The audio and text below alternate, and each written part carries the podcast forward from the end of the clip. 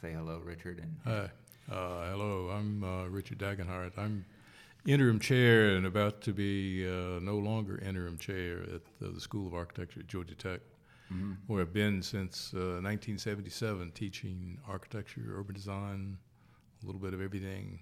Uh, yeah, yeah, and one thing uh, that's uh, new to me this fall, uh, Doug Allen, a longtime friend, and actually where I learned about the Negro Building, uh, having lunch with Doug uh, in 1977.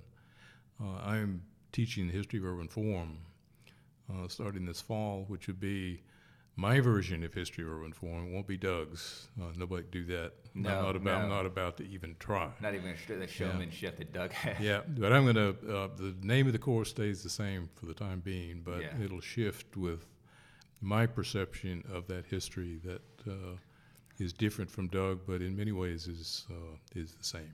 Yeah, and so uh, it's interesting. Doug comes from a landscape background, and you an architecture background. Right. Um, but you, the two of you, like so many architects of that generation and moving forward, found a lot of interest in urban design and urban planning. And I was um, wondering how you came to to make that shift. Yeah, it was. Uh, uh, I was in school in the 1960s when uh, things were in an uproar uh, over Vietnam and civil rights and all the all the other stuff that was going on. I was about to graduate from uh, a B or Bachelor of Architecture degree, and I was vulnerable to the draft. Uh, Exposed. so I managed to get another year's deferment and uh, switched to anthropology.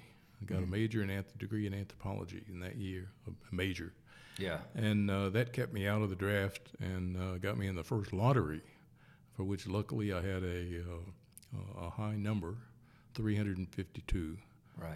Uh, and I then had the opportunity to go to graduate school and ended up going to the University of Pennsylvania and doing a program that was both architecture and city planning. So you get both degrees at the same time. Right. And at the time, it was uh, it was it and Harvard were the two schools where that kind of degree, uh, overlapping degree, existed. Uh, so I had a great time, and I actually did a th- had a third contact there, which was the landscape program. So I was actually doing studios and courses in architecture, planning, and landscape. Right. Uh, and that really that's what urban design was called at the time was that combination of stuff. it wasn't called urban design. It was called you're doing landscape architecture. and city planning. You know, it was actually called urban design. Nobody knew what it was. Yeah. Uh, I'm st- I'm not sure we still know exactly what it is, but uh, it comes out of those three fields. Yeah, and there was there was a time when that was all considered architecture, and then there was a time in the late 19th, early 20th century where that all got pulled apart. Yeah, And then we saw that well, these things don't work together. This creates problems. yeah. And archi- architecture went one way, uh, focusing on itself and buildings. City planning actually then moved away from anything physical, and started dealing with uh, policy questions. That started in the 1970s. Yeah. uh, and landscape architecture uh, moved away from the broader, uh, for a long time, the broader questions of cities uh, that Homestead was uh, interested in, into really garden design. Uh, and then it moved into strictly ecological stuff. So all three, all three fields have sort of split away. And here you go to go across the hall to the planning program, and they talk about urban design, but it's a completely different thing over here the faculty here talk about urban design and they talk about it a completely different way than i do and then you go to uga and talk to the landscape people and they've got a different version Okay. so it's uh, it's really a combination of all three of those things Right. uh, but fundamentally it's uh, i say it's about understanding the form of cities the physical form of cities Right. and how that is designed How it ac- how that form is actually made. and Yeah, how's it it's- made? Who makes the decisions and how architects, landscape architects, planners, and civil engineers actually make the decisions to shape it? And I, I think that's something that, that is always hard to refor- enforce because it's so foundational to what we do every day that you lose track of the fact that this is is not a natural environment with trees sprouting up. That somebody's making decisions, Yeah, and that it's those decisions designed. have impact. And I think, um, you know, I, I having an anthropology background, I was wondering what you thought of when you moved into city planning stu- studies. It's uh, it was it was I think it was sort of a natural fit because and it wasn't intentional to say anthropology leads me to city planning. But Now, here's what the young man anthropology avoiding did, draft. yeah, what anthropology did was was uh, uh, in the study of all the stuff you do with cultural anthropology, you're dealing with uh, uh, an idea that comes out of the 19th century of participant observation. Uh, So the stuff that most of the stuff you read in anthropology or did then was uh, uh, Americans or British uh, anthropologists going to visit primitive peoples to understand the culture. You're living in New And Guinea. the idea was if you record all the cultural differences across the world, then you can establish a general theory of culture. And of course, that's nonsense because you can't know everything about everything before you decide what to do. right. so, at any right. rate, there's, there's this legacy of uh, participant observation. So, you go as an anthropologist to uh, a completely different culture with a completely different language. You learn the language by operating with them day to day, and they accept you, but you're always in a position of being both a participant and an observer. Uh, and that, that is directly related to the practices of uh, urban design, where every project you're engaged with all different kinds of people neighborhood people, the public at large, uh, yeah. people that you don't know anything about, uh, other you know watershed management, uh, people that are actually a foreign culture. Uh, Yeah. Very foreign. And the ability then to communicate, uh, really observing them to understand them and participate with them in projects, and it's sort of I think in many ways a natural fit uh, between urban design and anthropology. Uh, It sounds like the exact same tool set, except you're taking a step further and then try to advocate for some sort of change, but Yeah, through understanding absolutely, what these other people's absolutely. needs and agendas are, Yep. Yep. um, which I think is really important in understanding um, that th- we talked about this, the physical form of a city being planned, but then it has real implications on society, that it's not just an empty box. Right. And it's uh, how it's actually laid out and organized, uh, the physical framework that makes up the city. Uh, has all kinds of uh, implications for how it's uh, occupied and used and gives uh, opportunities. I like to say, like to say that uh, uh, the city, a good city, good urbanism, a good city is one that enables mobility and accessibility, Right. enables uh, I'm sure you. diversity, Yeah. and enables change over time. It's the change over time. Um, well, they're all they're all kind of complex issues to get your head around, but it's that that change over time which gets a lot of people. And and you mentioned Doug Allen, who passed away, who was just a, a, an incredible uh, voice in the design community in Atlanta. And he talks about he talked about um, the two kinds of architecture. One is that he called the constitutional, which is what you're talking about, and then the other, which was or buildings, 99% of what we think of when we think of cities, he, he derisively, I think, or tongue in cheek at least, called the representational order. Representation order. It's just sort of a Yep. illustration of something. Yep. Yeah. Yep. And it's what we f- frequently do. We see the surfaces of things, uh, the appearance of things, and miss out on what the fundamentals are that uh, the underlying framework. Yeah, they're the, they're the, the results, not the, the thing. And I think Yep. that's true in a lot of design at a lot of Yep. scales. Yeah. And that's what happens with a lot of uh, real estate development tries to say, okay, we're going to make something look like a street in Copenhagen. Uh, Yeah. And it's in suburban Atlanta, and you say, what? Yeah. Uh, it's dealing only with the representation of things, not with the fundamentals of how you make a city.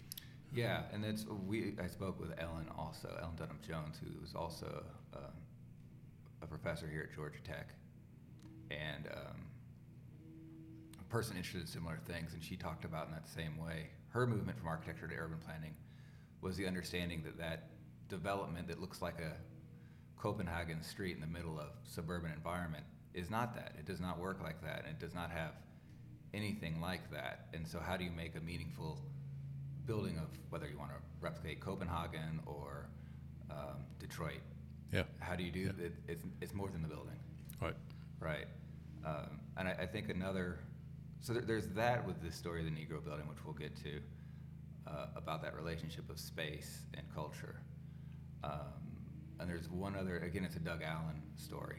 Um, I never had, had the pleasure of having you for a class here at Georgia Tech, but I had Doug a couple times, which was he talked about Martin Luther King's I Have a Dream speech and how one of the things that makes it so powerful is the National Mall being a public space, not just being, not just looking green and being green and being a park space that maybe is owned by a corporation, but they're required to set aside for public use, but it's still private property, so you can only do certain things. That it's, it's a public space. It's a space for this kind of thing, and it has this latent energy, which he and that Martin Luther King in that speech was able to harness and project out and say, "We are citizens here of this country. We this belongs to us, and th- this Yeah, whole thing yeah. belongs to us." Yeah, in a, in a case where uh, that space where the mall was uh, created uh, and what was positioned there with the Washington Monument at one end and Lincoln at the other, and you say, okay, where are you going to have an event like this? Right. Where are you going to have this? Okay, well, that's the place. That is the center, the symbolic center of the city of Washington and the country. Yeah. Okay. And then you say, where are you going to stand? Which end of the mall? I say, well, uh, duh, I'm going to stand in front of Lincoln Yeah. on a raised platform, uh, and you say, and looking back at the Washington Monument, you say, well, I mean, the setup is there. Nobody envisioned that happening. No. You could never envision that event happening in that space if you were a designer. But it enables those things to happen because of the way it was built incrementally. And that's true of all good public space. That it's not Yeah. just fired out at once. That it's built up over. Right, because you can't you can't uh, design a uh, a place. I say uh, you can design a framework within which that place can emerge by the people who occupy it and mark it.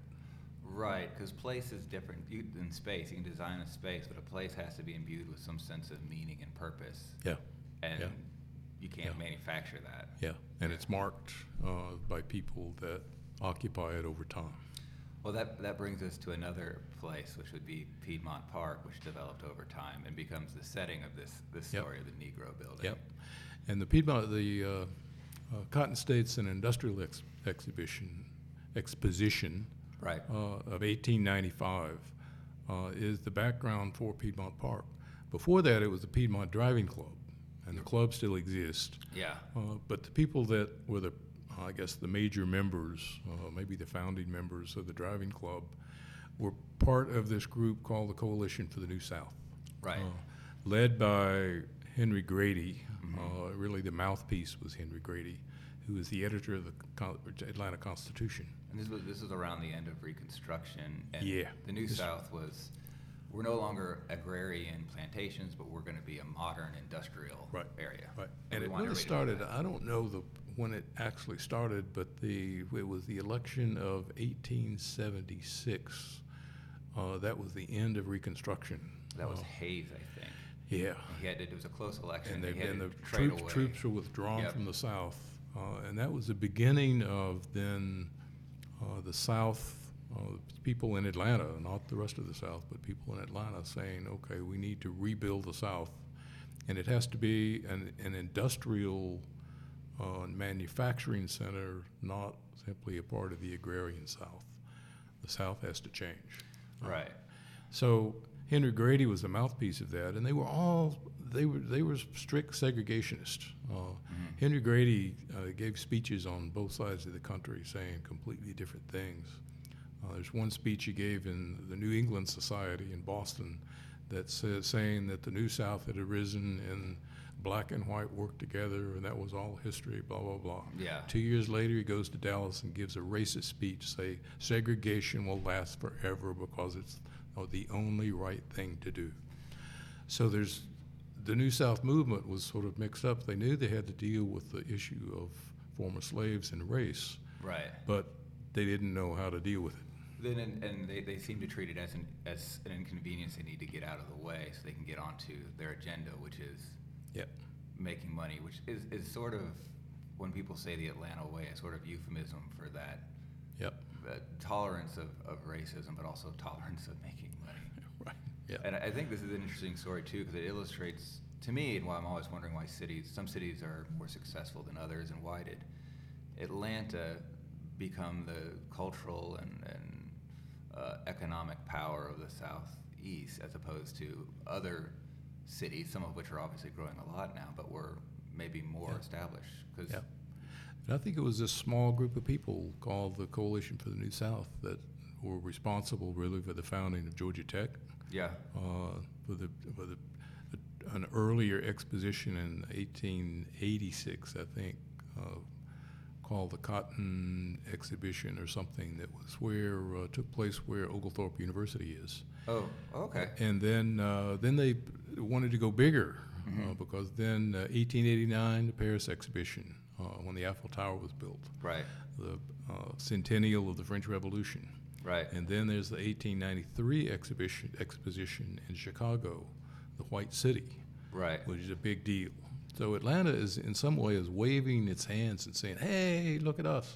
yeah. Paris was saying, "Look at us." Chicago was saying, "Look at us." Now Atlanta's saying, "Look at us." Well, I'm sure Chicago was a model for Atlanta too, because it really was a cow town, like literally where the cows came to be slaughtered, and everybody scoffed at Chicago, and Atlanta was not much more than a railroad crossing Right. that grew during the Civil War as as from from a railroad crossing to an actual city as as the Union Army advanced and shut down other southern cities, they shipped all their economic development there. So Atlanta was really a newcomer to the Yeah. South in a way Yeah. that older cities weren't. Yeah, and that explains part two. There's a longer story of this of the, of the sloganeering of Atlanta.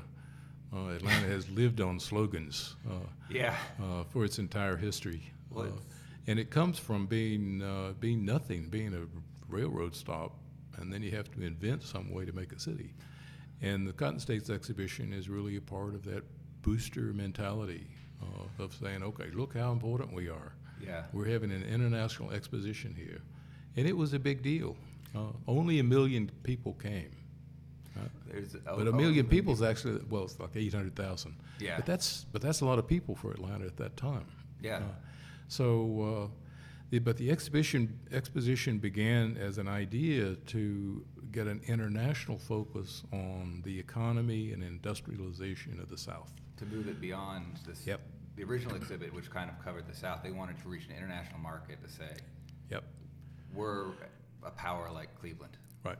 And to be international, they had to have federal investment, federal funding uh, Yeah. to help support the exposition. Yeah, the, the federal So, government had to host. thus, then the story of the Negro building begins because these white guys uh, know that they've got to deal with, uh, they got to be upfront about the issues of race in order to get money from the federal government.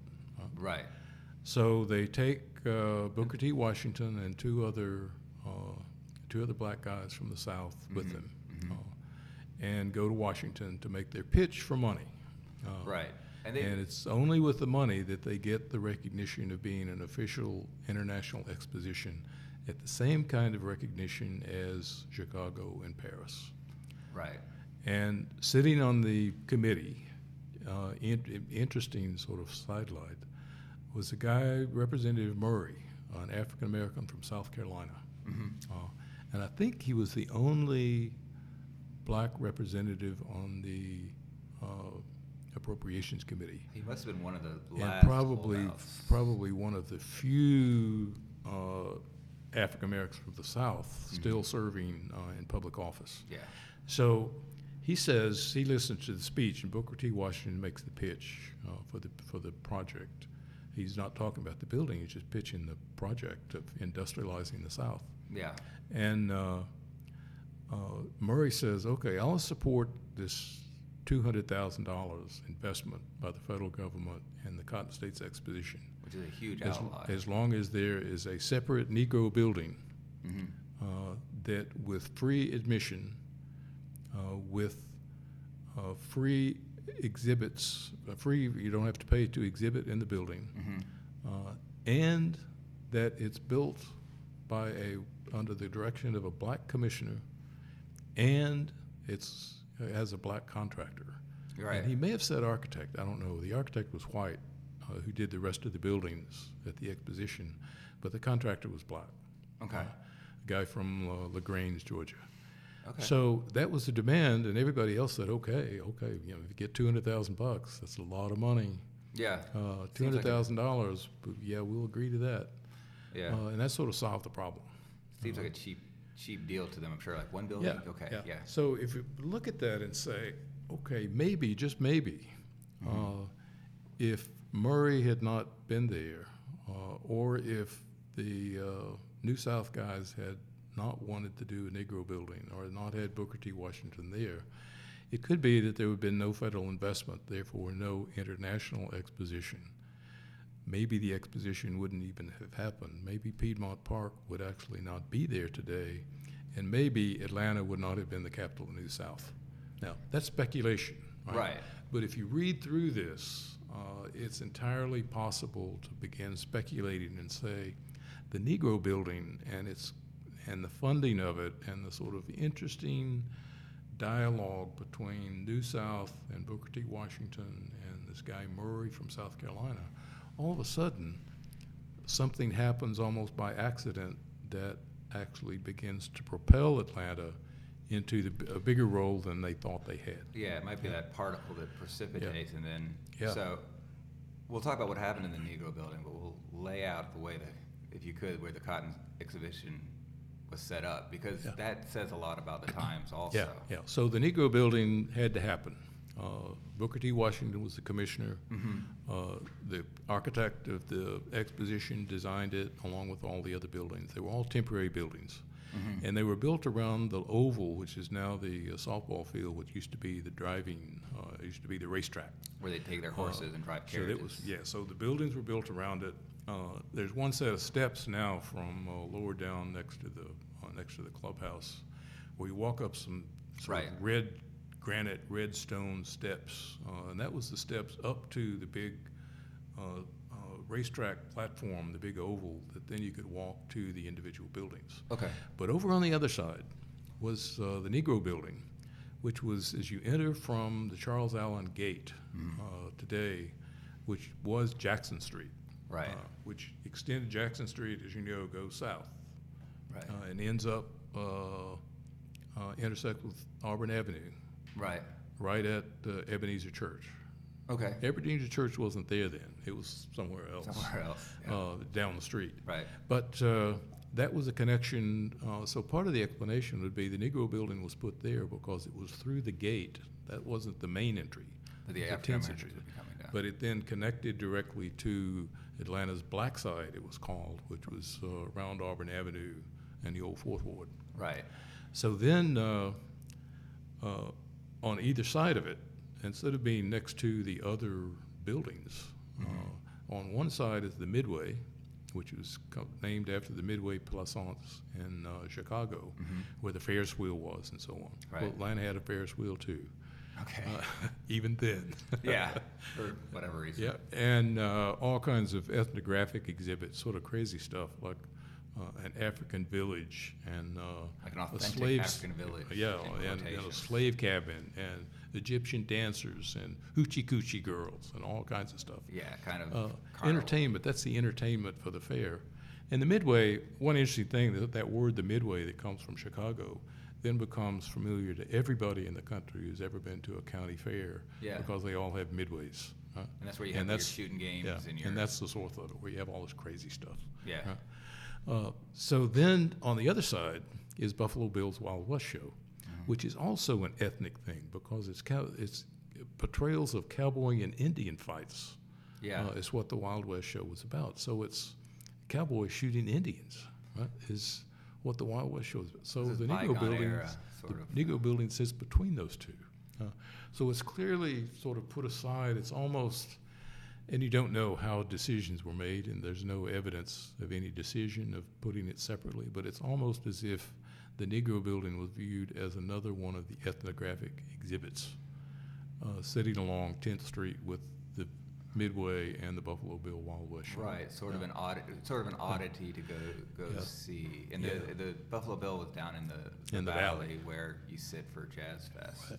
Yeah, Uh, and after the uh, after the exposition, uh, there was a fence put around where the Wild West Show was, and a fence around the Negro Building. It was called Lincoln Park, and it was an African American park. So the park was segregated. Piedmont Park was Yep. north of there and Yep. east of there, or whatever, Yep. west.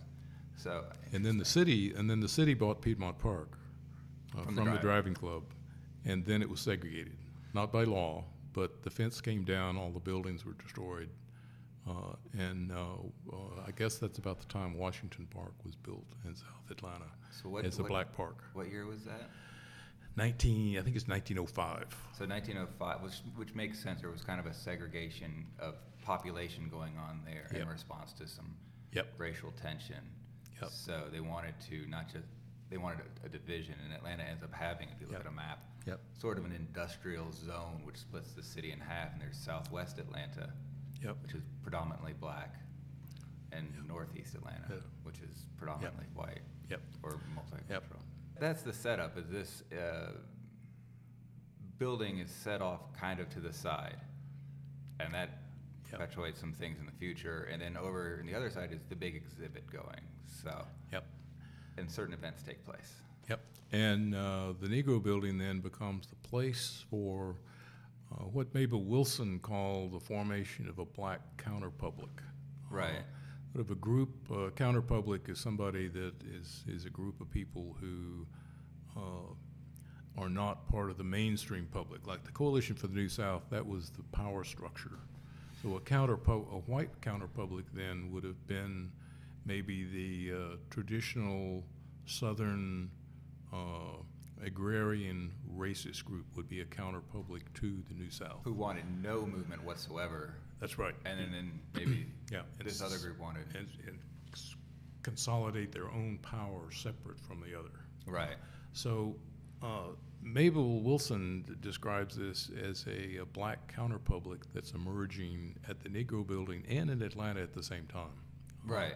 So it's uh, uh, a cultural formation that is not simply uh, the assimilation of uh, former slaves into the larger white culture, but uh, uh, demanding that they have their own culture and their own visibility uh, to deal equally with everybody else uh, and have the same equal power.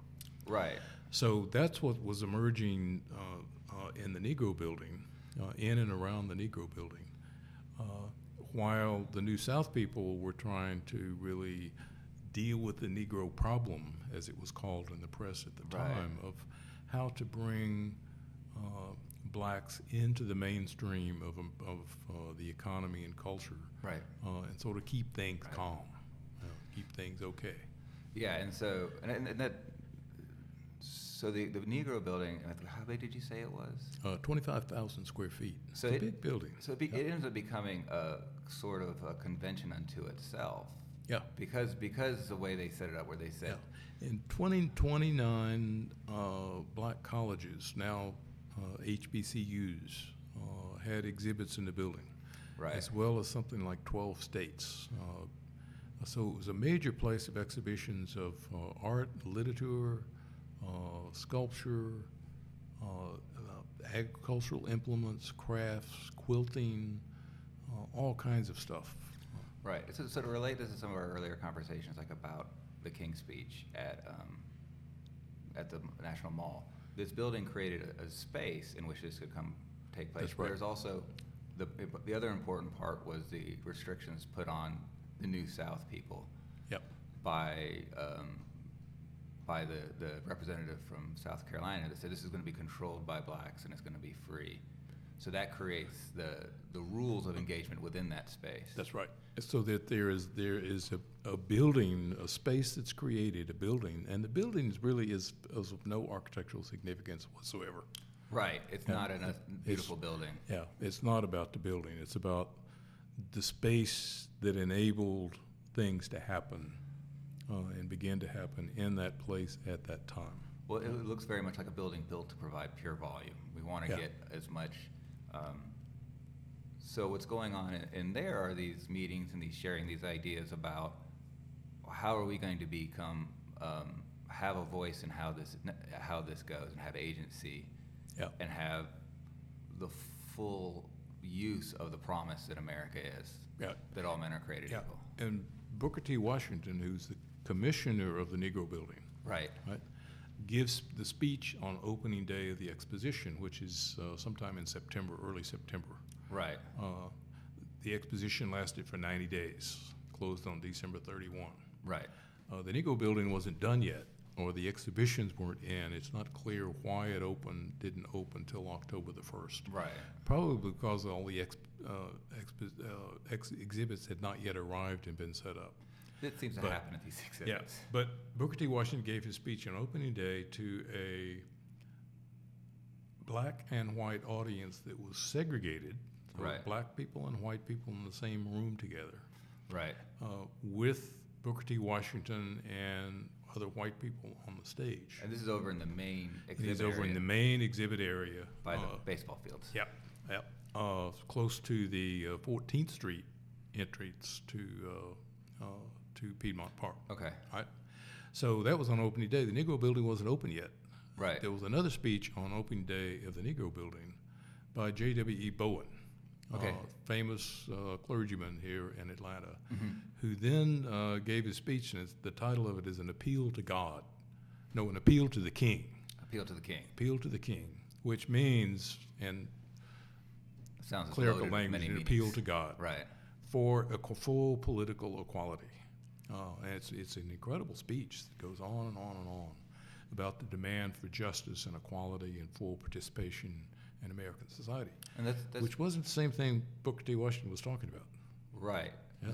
So, So, one was the Negro Building and one was Booker T. Washington. well, let's let's talk a little bit what Booker T. Washington because this is a, a famous speech, and it. We'll talk a little bit about it. Yeah. So it's one of the one of the I don't know half a dozen most famous speeches in American history. It ranks up there in importance to uh, something like the Gettysburg Address. Yeah. It's one of those speeches that everybody knows about. Uh, and it's interesting because it was a call for separate but equal, and we all know that.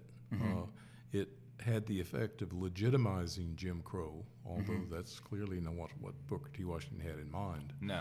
that's what happened. But he was trying to, you know, it's called the Atlanta Compromise, but it's uh, he was trying to be accommodating to this new world of education, uh, industrializing the South and growing an economy for everybody. And he thought that's the best way it could be done. A- And he basically said, we, we, you know, leave us alone to our, our demise to help ourselves, and you go do your thing, and we'll be separate but equal. That's right. To use we'll the be term. separate, separate but equal. Yeah. Right. Yeah. Right. And then we, I think we skipped over this a little bit. At the time, to be speaking to even a segregated audience, to actually be letting African Americans into a room to talk, Yeah. to listen. That was that was already a giant leap forward. So that, Yeah. that was the environment he was Yeah. operating in. We're just to have a a black man speaking to white people, and then to let other black people hear it. Yeah, is- yeah. And there's huge, uh, I mean, a lot of congratulations from everywhere. Uh, Right. The only pushback was from black clergy and the black press. Everybody else says great. The New York Times, that was great. Well, it was the message that you want to share to the world to say, you know, the, the problems of race down here aren't that bad. We Yep. black people are okay with it. Yep. You other people should come down Yep. here and do business. So now Or at least that's how it was everything's, spun by the white media. yep, everything, so now everything's going to be fine. Right. We don't have to worry anymore. about Right. What we're going to do about the Negro problem. Right.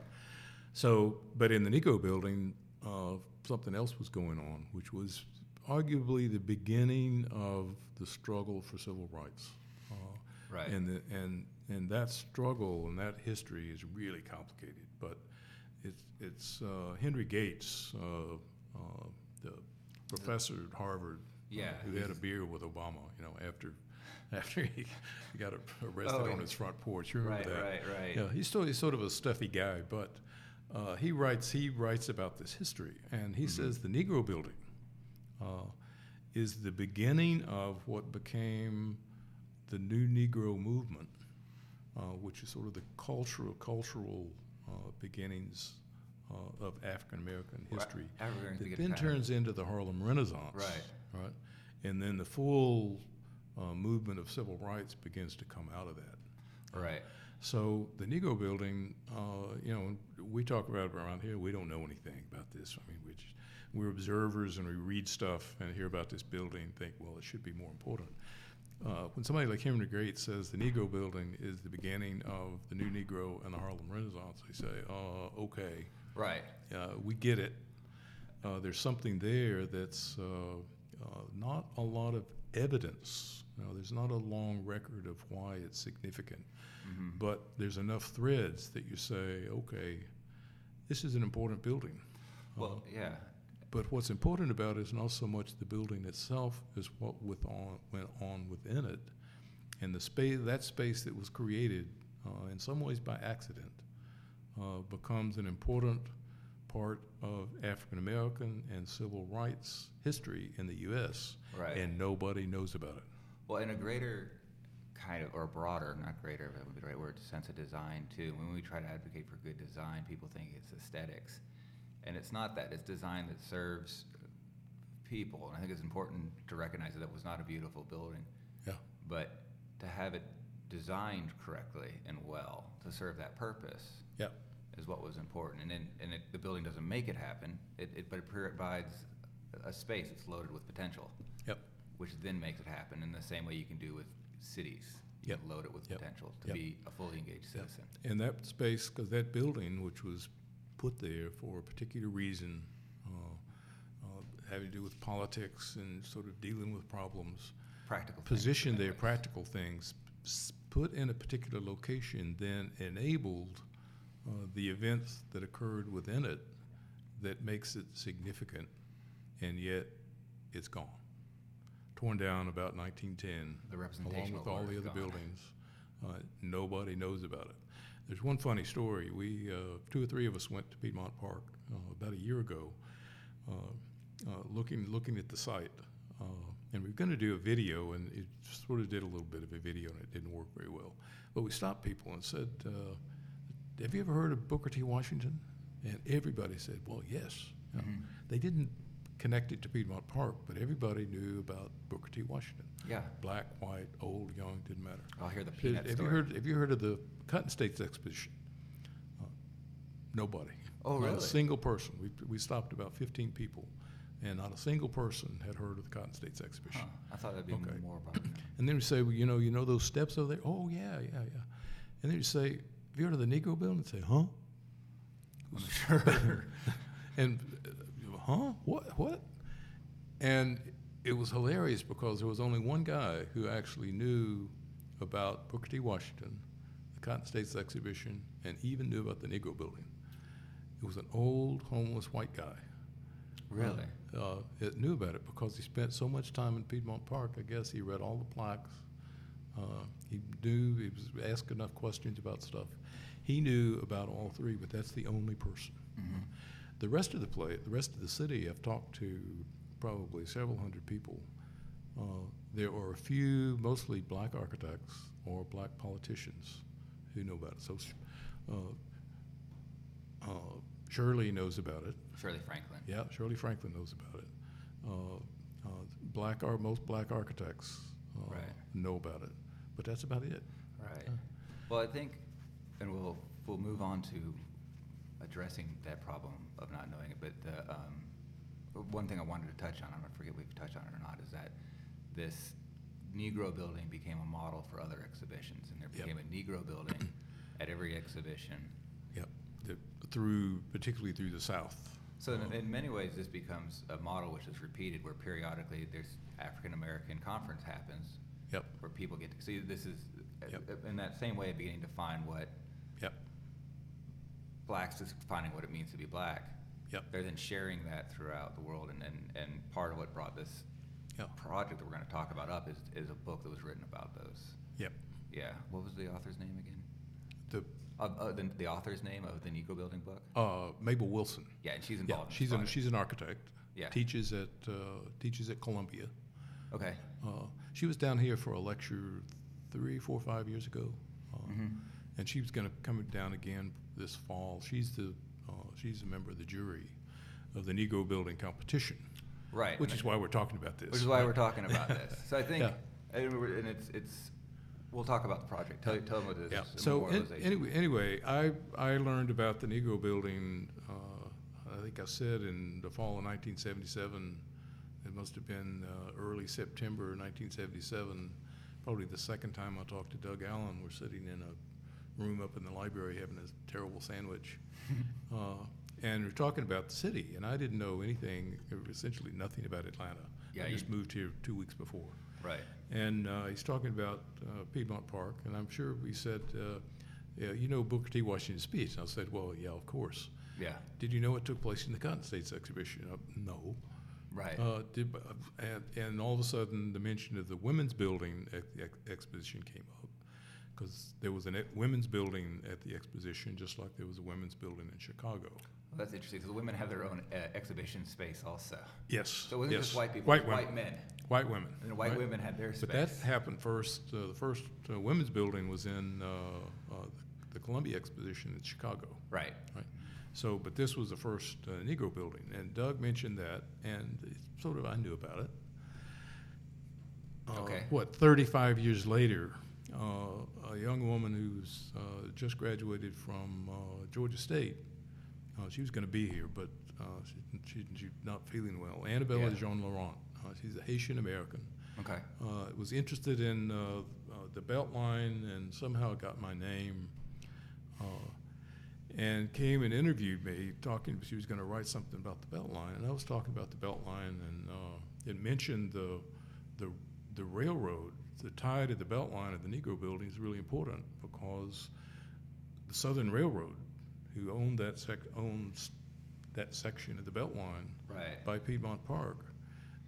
The rail was built over the, the valley, over where Clear Creek is, Okay. so that the visitors that came by train, and there were a lot of them, uh, got off the train very close to the Negro Building. So that I guess I guess if you're standing at where the, the north end of the existing trail on the Beltline is, and you cross over Monroe, Right. that's the area you're talking about, which I guess was a train. It sounds like it was a trestle, and they built that for access to the That's exhibition. right. right. There was a railroad station built there. There was also a railroad museum across the way.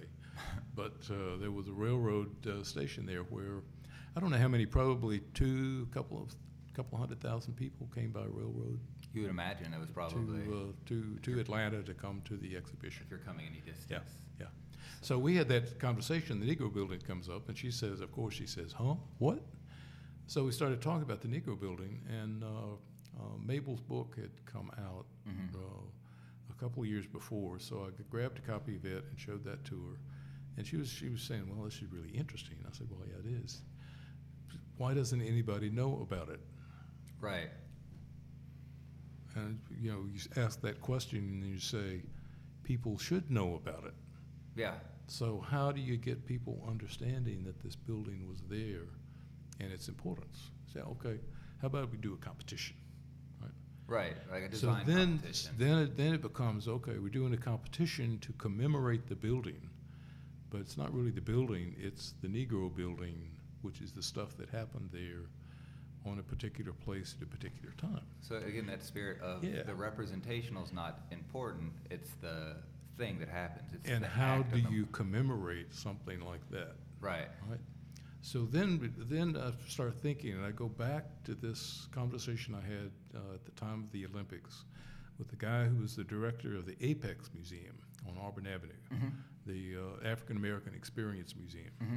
And at the time, there was uh, conversations going on about what this is probably 1994, 95, what would happen during the Olympics and the you know Auburn Avenue being spruced up a little bit, and the old Fourth Ward, and uh, uh, the Atlanta Urban Design Commission was talking about preserving the barber shop, uh, the famous barber shop on Auburn Avenue, where uh, all the civil rights leaders and King got their haircuts. Right? Right. And the barbershop is, is an institution in African American communities.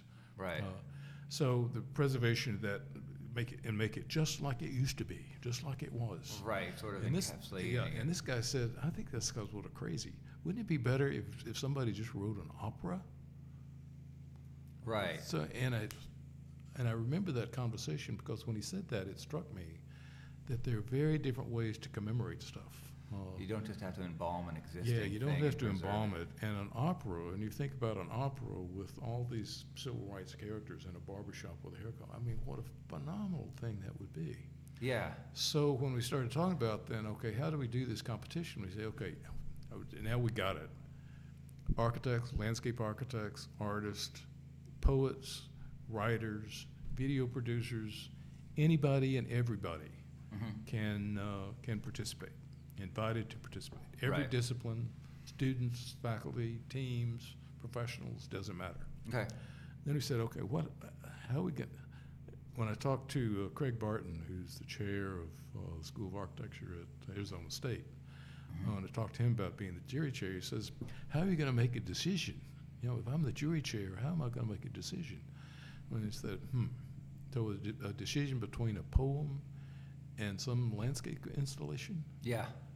And, and I said, well, maybe we have more than one first prize. He said, okay. So we got three first prizes. So yeah, you were you've been very flexible and was like, well, okay, That's that's, right. the answer. That's So the we answer. have three first prizes with the idea and the hope that there will be three different things uh, winning first prize. very different. And when we take the second prize and third prize and on eventually we'll have a whole bunch of stuff. right. With the idea that you commemorate something not by, yes, by marking the site in some way, Right. but it's also a painting in, uh, that's hung in the Civil Rights Museum. Or it's a poem that's published in a book. Right. So the multiple ways that the Negro building is commemorated uh, is the way to bring it to public memory, not just marking the place. Right. The marker only has. uh, Yeah. There's some people that said there's nothing as as m- as unmonumental as a monument or something Right. like that. In fact, Yeah. like if you want something Yeah. to be forgotten, it becomes something you look at and you, You go, put up a plaque. yeah, in, Right. in memoriam of this, and people go, what, what's that? Oh well, I'll move on. Right, right. Right. So if you go back, if you go back to the King's speech, how is King's speech commemorated? Mm. Uh, And it's it, There's no plaque. yeah. on the steps. There's nothing. there. The video that's that they've got down at the uh, uh, Civil Rights Museum Mhm. uh, on the big wall, the video is the commemoration of it. Right. That kind of The, influ- the written speech is a commemoration of it. right. Uh, And so this there's nothing on the site so this becomes a way of creating a commemoration which can spread and move and do it and happens in many many different ways. And the idea, the more different ways it happens, the more it is brought to public memory. uh, Right. In different ways. And I, I think this is so important because I've, s- I've said to other people, I feel like there should be a straight line drawn from Boston to Philadelphia to Washington to Atlanta as far as the creation of this country and its fulfilling its promise and what it said to people and Americans becoming closer to our ideals. And the civil rights movement obviously did a lot for African Americans, but also did a lot as far as kind of saving Am- America's soul Yeah. Yeah. re- re- removing that burden of hypocrisy and um, violence and all that that goes with it. And this building is, as the kind of generation point for that Yep. is incre- is, is, is as important as um, I don't know Thomas Jefferson's quill where he wrote "All men are created equal" or something like that. Yeah, yeah. yeah, yeah. So where can people find information on and, and enter their their proposal for Here- this? Here's, here's, the site is on, uh, is on the web. Mm-hmm. Uh, All you have to do really is, is uh, Google Negro Building. There aren't a lot of Uh, responses. Mabel for that. Wilson's build, book jumps up, and the Negro Building Remembrance Competition dot com jumps up. Yeah. So the official name is the Negro Building Remembrance Competition dot com, or Negro Building dot, Negro Building Competition dot com. Right. And the competition name is the Negro Building Remembrance Competition. Right. Right. Uh, that has all the, the information on it that's still, we're still announcing stuff that's uh, going on. It's sponsored by uh, the School of Architecture, uh, by the National Association of Minority Architects, Yep. NOMA, Noma. uh, and uh, the Center for Civil and Human Rights uh, in Atlanta, and The Architecture and Design Center, which yep, we're, we're- absolutely. Richard brought this to our attention. We thought that's exactly we need. Yeah, to help. and, and we're looking for other sponsors. Uh, if you be, if you're a sponsor, you need to be an organization that is somehow related to the betterment of Atlanta, of creating public memory of important places and so on. Right. Uh, So it doesn't cost anything to be a sponsor. Uh, What we want are colleagues who are joining the effort. Uh, The competition opened a while ago. Uh, November one is the deadline. okay. Uh, November 20 and 21 will be the jury. Uh, Uh, we haven't yet decided. We're thinking we may hold off on announcing the winners until uh, uh, MLK weekend, Well, that seems appropriate. uh, which would be in January. But we don't know if we can actually hold off or not. All of the entries will be on a website. Okay, so they'll be So displayed. every, everybody uh, will have their uh, proposal on the website. So every entry in some way will be, Yep, will, will actually fulfill that goal of, of commemorating, right. right? So, so in one way, all the entries will be put up and be on a website. The second is uh, we're doing an exhibition of the winning entries and honorable mentions and others that are selected by the jury to be part of the exposition, ex- exhibition. Exhibition, yeah. Uh, and uh, we're hoping that'll open uh, here in the Stubbins Gallery at Georgia Tech, and then we're hoping it will move uh, immediately over to Morehouse, Okay, and then uh, on a traveling circuit that uh, we've got a couple of schools already saying they want it, uh, but particularly traveling to HBCUs. okay, Uh, So traveling around for uh, for the next year, we may put it into a book of some sort, or it may just be a web-based uh, right.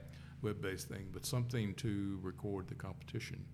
Uh, the first prizes, what we've said is uh, a minimum thousand bucks each for the three first prizes. Okay, Uh, if we can raise more money, the money will go up, and there's people we talk to that say it should at least be five thousand.